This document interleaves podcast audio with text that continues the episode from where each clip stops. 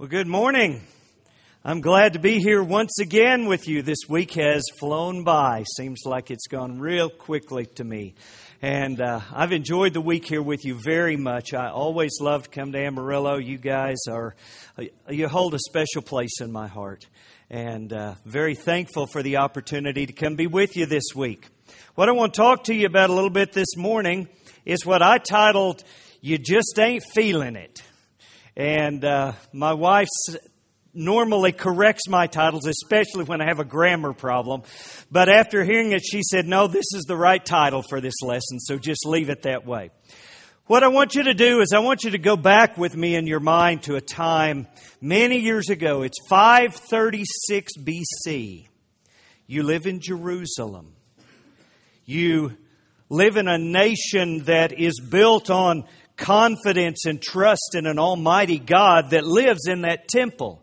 He lives right there in the center of that temple, and that temple dominates the city. Everywhere you go, every day, you see the temple or the shadow of the temple because it's the center of everything you know. It's the presence of God on earth. You know, the benefit to this as you live here in this land is that you have a constant, visible, physical reminder that the Almighty God is your God and He is with you. As you walk in the evening, you walk by the cool of those walls. As you get up in the morning and you pull back the drapes, you look out and there it is and it doesn't matter what kind of day you've had, it doesn't matter what kind of night you had, when you pull back those curtains in the morning and you look out and you see that temple, it says to you, hey, you're still one of God's people. He still loves you. God is your God. The only real, true, living God is your God. Can you imagine the comfort that that was? I know people who do things like that just in their own lives. I knew a guy that wore a, a particular ring on his little finger that was his reminder of God. And every time he noticed that ring, he was reminded, you know, I belong to God. That's why we wear a wedding ring to remind us of that covenant, right? So, this physical presence of God that was shown and encouraged them through these things, through this big temple here in the middle of Jerusalem that encourages you, is quite a dominant thing in your life. But times have changed. Because you see, there's a pagan nation all the way across the Arabian desert, a nation called Babylon. And this pagan nation has begun to spread its influence. They've begun to capture other nations. In fact, they have come all the way across the Arabian desert to Jerusalem, and they have conquered your city. They laid siege to Jerusalem. They tore down the walls. And unfathomable to you, they destroyed the temple. They tore it completely down. It's gone. They went in and they got all the gold and the silver and all the holy items out of the temple and they threw them in their wagon to take them back to Babylon.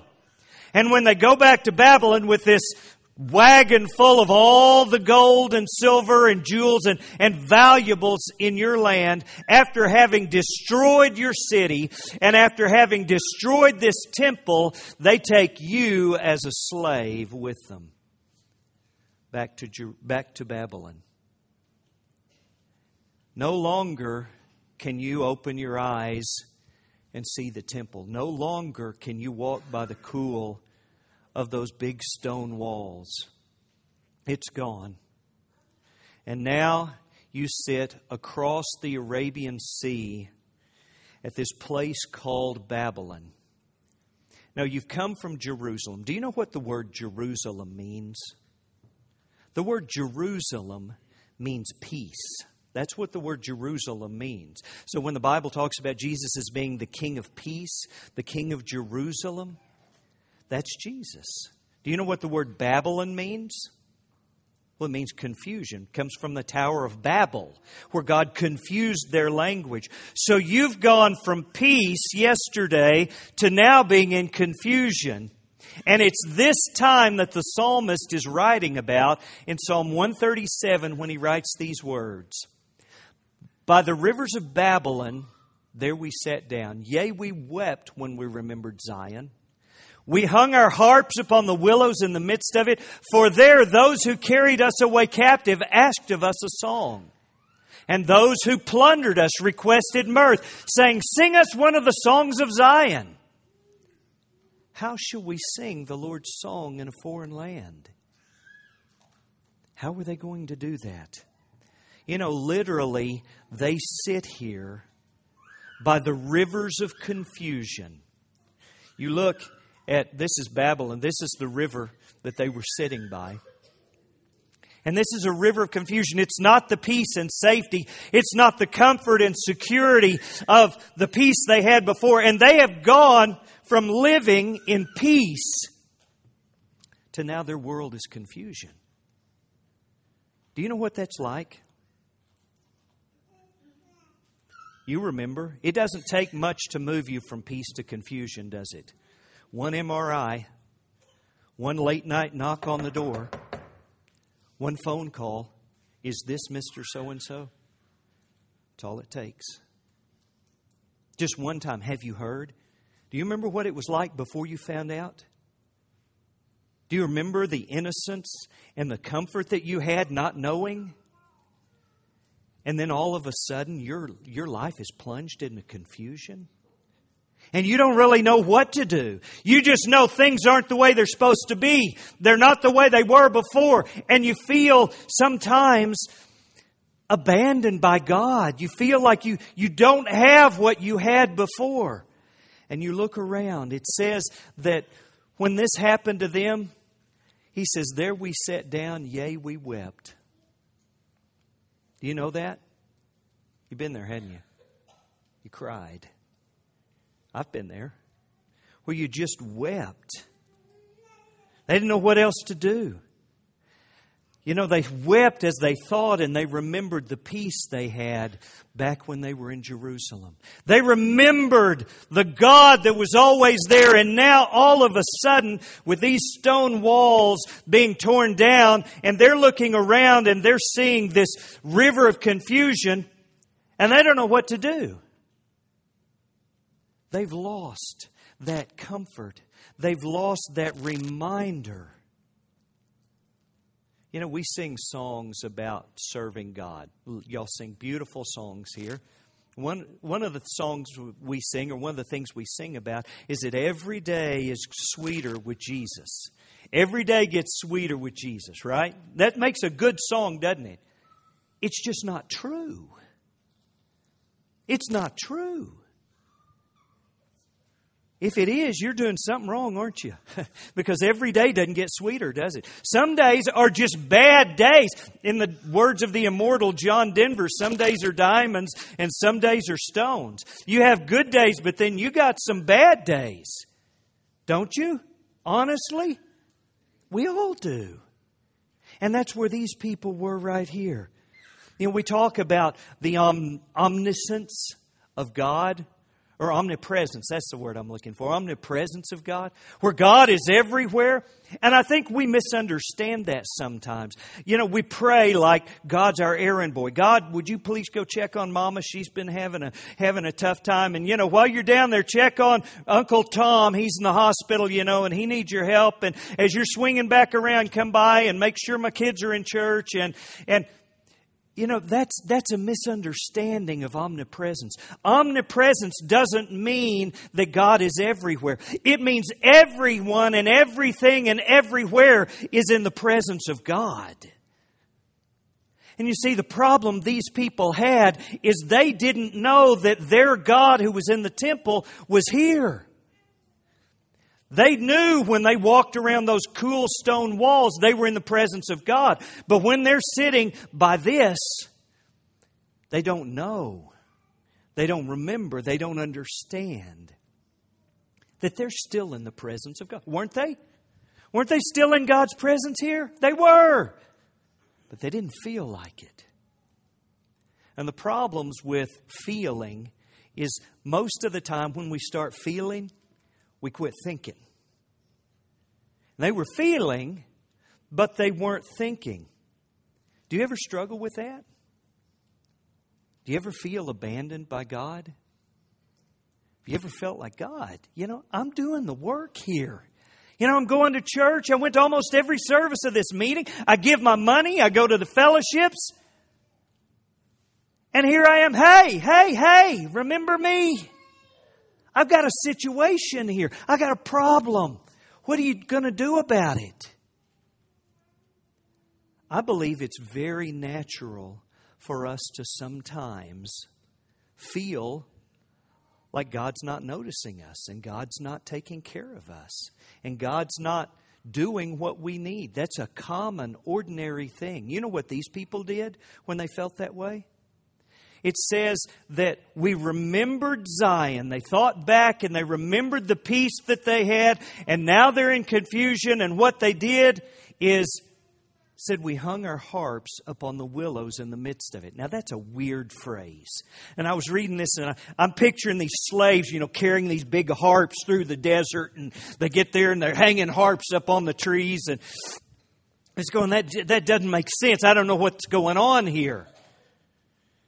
Well, you know, if you've read the Old Testament much, one of the things that you'll remember is that harps are almost always associated with worship.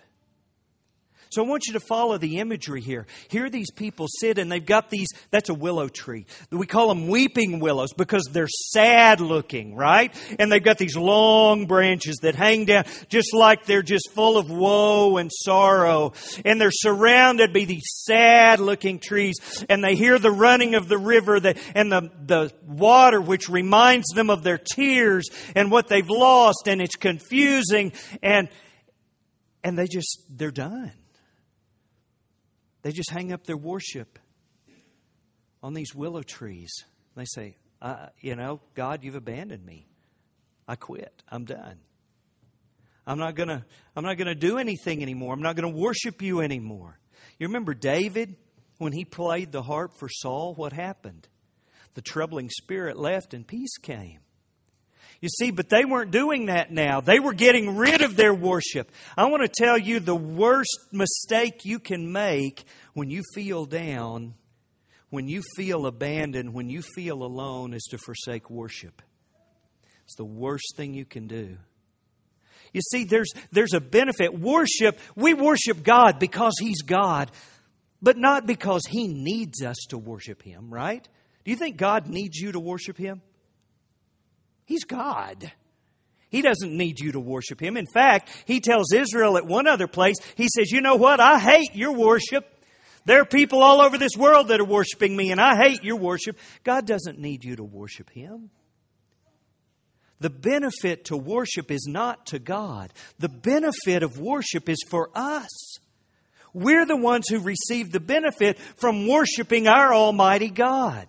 That's when the New Testament we read what uh, Paul wrote to the church in Philippi. He says, Finally, brethren, whatsoever things are true, and whatsoever things are honest, whatsoever things are just, and pure, and lovely, and good report, if there be any virtue, if there be any praise, think on these things. You see, when you come to worship, there's a benefit to getting your mind off your own problems, isn't there? Getting your mind on the Almighty God who does love you. Getting your mind off of, oh, poor me. What am I going to do? How am I going to handle this? What do I do next? Which way do I go? You can get your mind off of all of that and you can put your mind on this, the true and honest and just and pure and lovely and things of good report. And he says, when you do that, when you come to worship God, think on these things. But when I feel like I'm by the rivers of Babylon, you know what I fill my mind with? The opposite of those things, right? I fill my mind with, well, what am I ever going to do? What if this happens and what if that happens and all the bad and all the negative and I can't believe this is going on and all of those things instead of this. And I want to tell you, if you forsake worship when you're down, you're missing a tremendous benefit that you could get. That's when you need, more than any other time, that's when you need to go and be and worship with your fellow brothers and sisters. And then he says this For there, those who carried us away captive ask of us a song. And those who plundered us requested mirth, saying, Sing us one of the songs of Zion. So get the picture here. Your slave, your city's destroyed. Zion, which is Jerusalem, was destroyed. The temple is destroyed. Your God allowed this pagan nation to come in and wipe out the temple and steal all the gold. And now you've got nothing, and you're a slave sitting by a river in a foreign land. And the people who captured you come in and go, Hey, sing us a song. Sing about Zion. I want you to imagine this morning if a bunch of Muslims surrounded this building, took us all captive, and hauled us over to Iraq, and we're slaves in Iraq. And they come along and go, You know that he gave me a song? Sing that for us. Sing that for us. Would you feel like singing? They didn't feel like singing. They didn't feel and you know what was even worse? They said this. Said they asked us a song and they requested mirth. You see, they requested that you sing with mirth. Not just sing, but you know what? That he gave us a song song that y'all used to sing when you were back in Amarillo. I want you to sing it for me, and I want you to sing it like you mean it. Now, how do you feel? You feel like that? You want to sing it that way? You're a slave. You want to sing it like that? I say, well, that might be hard. Yeah, you know, it's hard. It's hard in the life you live now, right? You know, there's some mornings you get up and you just don't feel good. You get up on the wrong side of the bed. You ever do that? Get up on the wrong side of the bed? You know what? You better stay out of my way today. I know coffee was decaffeinated or something. Something is wrong with me today, and I'm not in a good mood. Come to church and I got up on the wrong side of the bed. Don't ask me to sing. You ought to be happy I showed up today. I don't feel like singing. My goodness. Somebody says, you know what? On Tuesday, I'm going to get the results of my MRI from the doctor. And on Tuesday, he just may give me a death sentence. I want you to know I don't feel like singing. I'm scared to death. I mean, I'm scared I may hear from my doctor on Tuesday, I'm going to die. And you tell me you want me to sing? No, thank you. I'm not up for singing today. I don't feel like it someone says, you know what? Work is so stressful. I sit in this little cubicle and I've got all these problems at work and they're, they're putting pressure on me to do things that aren't my job to do and other people who ought to be handling things aren't. And, and I come to work and I work all week long just as hard as I can work and I get to church on Sunday and I tell you what, I got to start again tomorrow and I don't feel like singing today. Someone says, You know what? I'm a young man and I have an addiction. And it's not the kind of addiction you talk about. And I'm trying. I'm really trying. And I'm trying to beat it and I can't. And every time I think I got it beat, and I fall back into it again, and I know it's just going to happen again, and I can't talk to anyone down there. And I don't feel like singing today. I, I just don't feel it. I'm a young mother. Not me, but I mean in the story. All I do every day is take care of kids. I take care of kids and I take care of kids and I never get to talk to another adult and my husband's gone all day long and he comes home and he doesn't feel like talking and all I've had are these kids all day long and they make messes. This morning I got up two hours before he did and we barely got to church. Don't tell me to sing. I don't feel like singing today. You know, everybody talks about how good the economy is. Not my economy. My economy isn't good. I'm struggling financially. It's tough for me right now. It's hard. And I, you know, it I know gas doesn't seem like it's high to you, but it is to me when I have to fill my tank. It's tough. And I come to church and I'm struggling and I don't know what I'm going to do for a job next week. I don't know what I'm going to do to make money.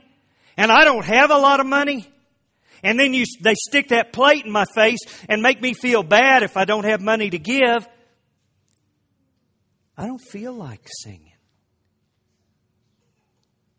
A young woman. I thought he was the one.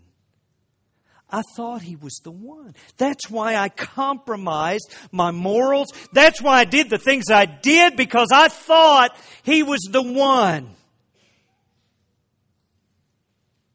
And now he says he just wants to be friends. And I can't do that. I haven't slept for three days. And you want me to sing? I don't feel like singing. I can't sing today. I'm an old person. And every minute I'm awake, it hurts. These benches, or not benches, but these chairs here, I know you've got some padding on them, but I'm going to tell you what, after a few minutes, they hurt me. I can't hear very well. I can't see what's up on the, on the screen up there. Going to church is a, is a burden to me. It's, it's hard. And you know what? Seems like all I ever do is go to doctors and go to doctors and go to doctors. And I have so many appointments and I sit there and the doctor says all this stuff I can't understand. And I get my medicines confused and my kids, I hate to ask them because I don't want to be a bother to them, but I need help. But boy, when I ask, they let me know that it's a bother. It's all I could do to get here today. And you want me to sing? I don't feel like singing. You see, we could go on and on and on, but you get the picture. If you don't fit any one of those or a similar situation, you will someday. Someday it's going to happen to you. So, what do you do? How can you come to worship and sing with joy in your heart when your world has collapsed around you. That's the situation that these people were in. That's why they asked this question How? How can we sing the Lord's song in a foreign land? Now, I'm going to give you some things to know that will help you sing the Lord's song when it's the worst day of your life. And that may be now, and you may need it now, or you may not need it now, but it may be in the future. But here are some things. Number one, you need to know and realize that what's strange to you is not strange to God. This river of Babylon was not strange to God. God created that river. These people were not foreign to God. God created these people. And the things that you're facing right now that are hard and difficult and painful and strange are not strange to God. Do you remember Joseph in the Old Testament? His brothers were jealous of him. And dad sent him out to check on his brothers. And they said, you know, here comes that dreamer. Let's just kill him. And one of the brothers says, no, let's don't kill him. Let's throw him down in this pit. Now there was this pit by the side of the road that they threw him down into. And it had to be that pit and not any other pit because the Midianite traders are coming by that road headed to Egypt. And they're going to sell Joseph to these Midianite traders. These Midianite traders take him. They go down to Egypt and they go down there because there's a job opening in Egypt with a guy named named Potiphar. Now they get down there and Potiphar buys him. Now he has to work for Potiphar, not someone else, because Potiphar is married to old nasty Mrs. Potiphar. And she is a terrible woman and she's going to try to do something that ain't right. And she's going to try to seduce this young man and he won't do it. And she grabs his clothes and tries to drag him in and he leaves his coat and he runs. You know, they wore like a house coat back then. He left that there and ran out of the house, and that was his problem. Not that he ran. We'd all have had less trouble if we ran a few times, right?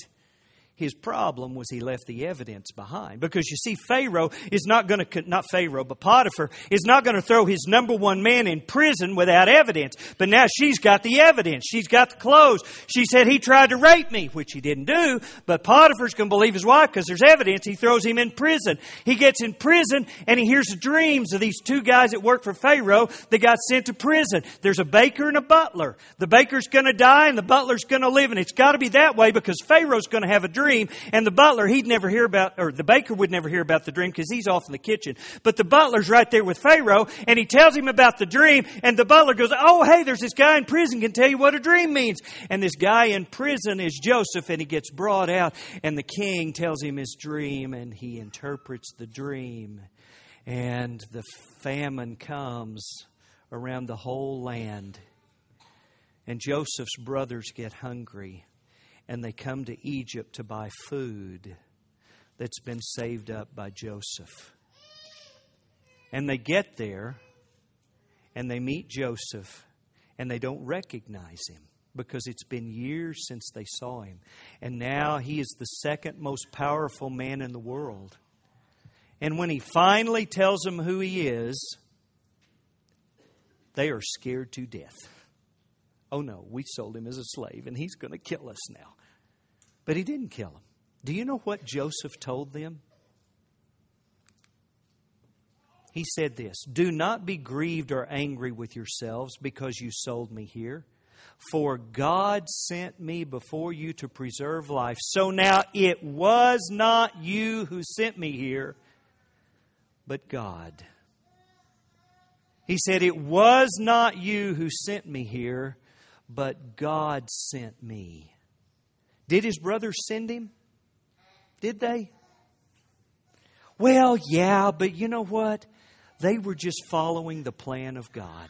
They didn't know it at the time. You know, sometimes God puts you in situations to prepare you for stuff that's coming later that you don't know it's coming later. That's what was going on here. It's not strange to God. He understands what's going on in your life. He understands the value and the purpose and the benefit long term to what's going on in your life. You see, it's not something you have to figure out by yourself. Number two, you need to pay attention to what's going on in you and not what's going on around you. That's a mistake that we all make at times. We pay attention to the world around us instead of what's going on in us. There's a story in Mark chapter 4 of Jesus with his disciples. And Jesus tells his disciples in Mark chapter 4, let us cross over to the other side. So Jesus is preaching. All these disciples are around. And Jesus says to them, come on, guys, let's go get in this boat and let's go over to the other side. But they get out in the middle of the storm and when they get out into the middle of the storm, or the sea, there's a storm. And this storm is bad. And these guys are seasoned sailors. These guys know their way around a boat. And they're afraid they're going to die. And they're fighting the waves and they're fighting the wind. And they look around and they go, We're going to die. Where's Jesus? And Jesus was down inside the boat asleep. And somebody says, Go get him. Wake him up. And they go down and they get Jesus and they say, Master, do you not care that we're perishing? When you going to sleep while we die? We got a situation here. We got a problem. What are we going to do about this? And Jesus comes up. Do you remember the story? He comes up and he looks out and he rebukes the waves. It's just like glass. The storm's gone. And Jesus asks him, He says, Why did you doubt? You see, their problem was that they didn't believe Jesus. You know what Jesus said? Let us cross over to the other side. Jesus didn't say, let's go get in a boat and see if we can make it across the water and maybe we'll die, maybe we'll get. That's not what Jesus said. He said, come on, we're going to the other side. They didn't believe that. They didn't believe Jesus Christ. The Bible says there was this great calm. Their problem was they weren't looking at what was in the boat, they were looking at what was around the boat. Now, the Bible says this greater is he that's in you than he that's in the world. The Bible tells us that God will restrict, He will not allow you to be tempted above what you're able, but will, with the temptation, make a way to escape that you may be able to bear it. The truth is that as a child of God, you have God, you have Jesus Christ, you have the Holy Spirit with you. Paul said, I was crucified with Christ, nevertheless I live, yet not I, but, remember, Christ lives in me. And you know what? No matter how tough it is, no matter how bad the world around you gets, no matter how painful your circumstances, You've got Jesus Christ in you. Pay attention to what's in you and not what's around you. Number three, sometimes you just got to encourage your own self.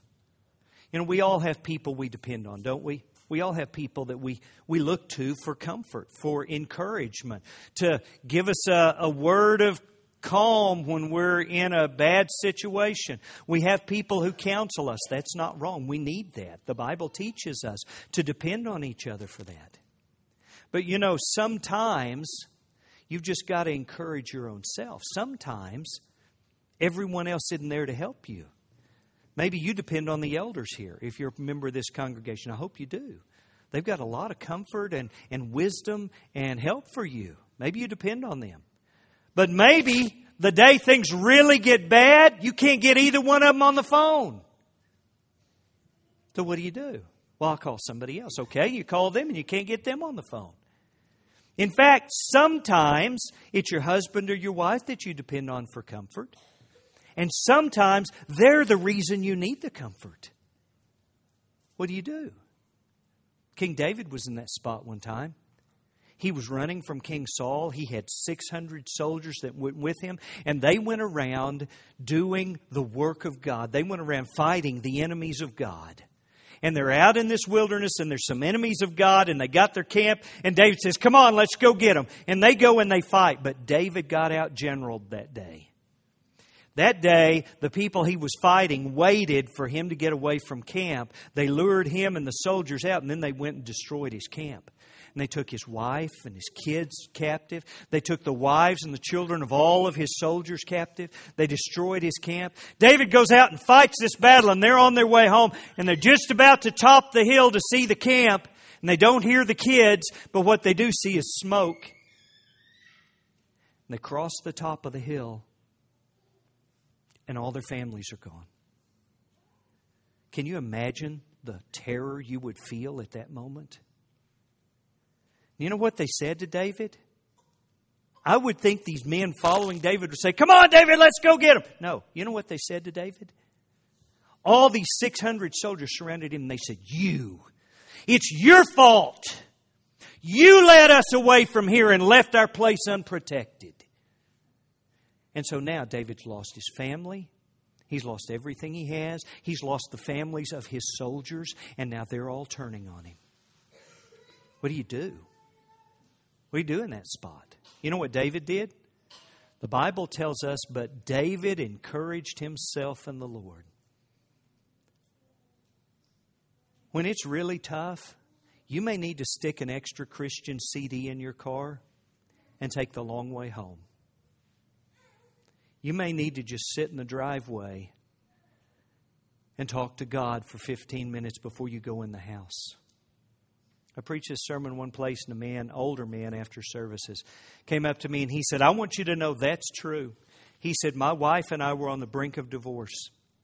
And he said, There were days when I would come home and I would sit in the driveway and I would pray and I would say, God, just help me get through this. Because I knew the battle I was fixing to walk into. And he said, I remember the day when she met me at the door and said, I want a divorce. He said, We made it. But there were times that I had, didn't have anyone else to depend on. And I want you to know sometimes in your life you may just have to encourage yourself in the Lord. The last point is this we serve a God who makes good things come from bad situations. Did you know that? He takes bad situations and makes good things come from them. Because you see, it's in times of a bad situation when things are really rough that you learn to walk by faith and not by sight. In my life, I can tell you what I've learned in my 56 years is that when things are going good, I don't grow spiritually very much. It's when things are bad that I do. It's when things are tough. It's when I have to struggle to hold on. That's when I grow. You see, when times are bad, it's when you learn to trust God through the rough times. When times are bad, it's learn, it's when you learn to get up one more time than you got knocked down. It's when you learn that truth will eventually win out. That's when you learn those things, is when times are bad, isn't it? Some of you have been through that, and some of you know. That's when you learn these things. You know, Abraham learned this when God said, Go kill your son on the mountain. Can you imagine? But Abraham learned this that our God takes bad situations and makes good come from them. Moses learned it at the Red Sea when the Egyptian army had surrounded them and they had nowhere to go. Daniel learned it in a lion's den. You see, God's people have always learned these lessons in difficult places. You know, the Bible tells us all things work together for good to them that love the Lord, who are the called according to his purpose.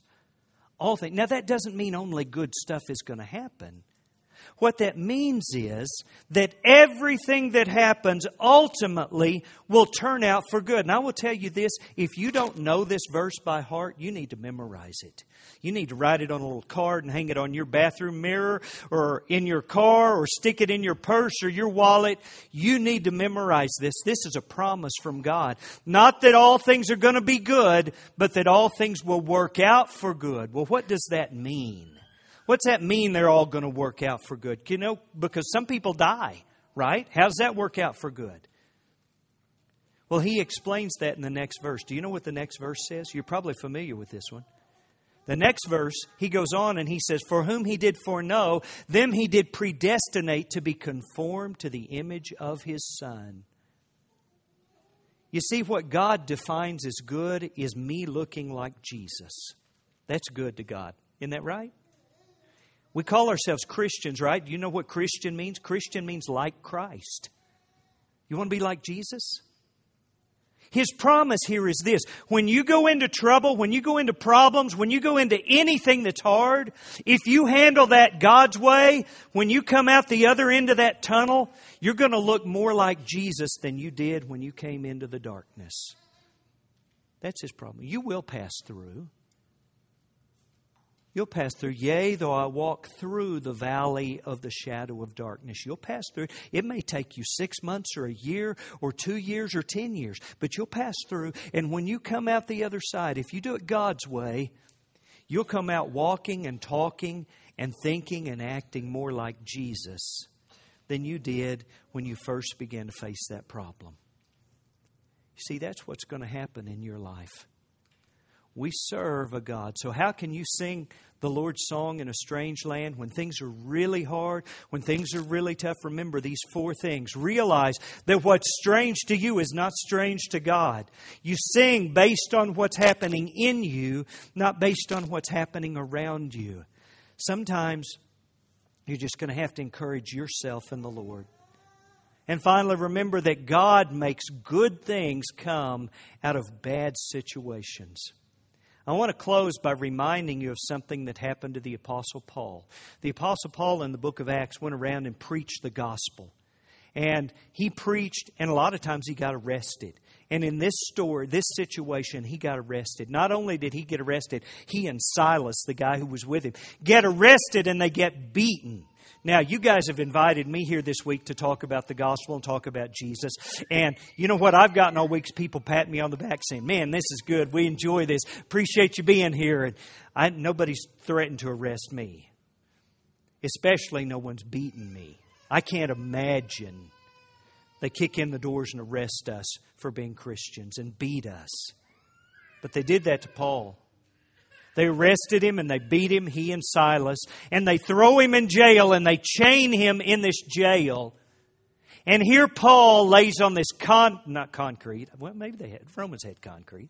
He, he laid on this floor in this prison, chained to a wall at midnight after being arrested and beaten because he was telling people about Jesus. And you know what he did? You know what Paul did? The Bible tells us that Paul and Silas at midnight sang praises to God. All the other prisoners heard them singing praises to God.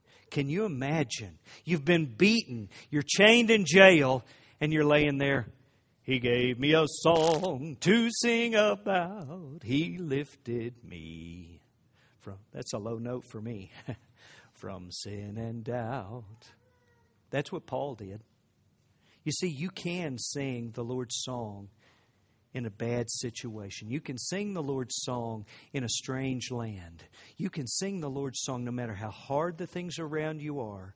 If you will remember, it's not strange to God. He knows you're there and He's with you. You're in His presence. Sing because He's with you, He is in you. Sing because sometimes that's the way you encourage yourself. And remember, He will make good come from this bad situation. I hope you've been encouraged this morning. I hope you're not sitting here today going, I don't feel like singing. But if you are, I hope this helps you. I hope if you face this in six months or a year or 10 years, you can remember these things because they'll help you sing when you need to sing. If you have a spiritual need to bring before the congregation, we do offer a song of invitation if you'll come to the front while we stand and sing.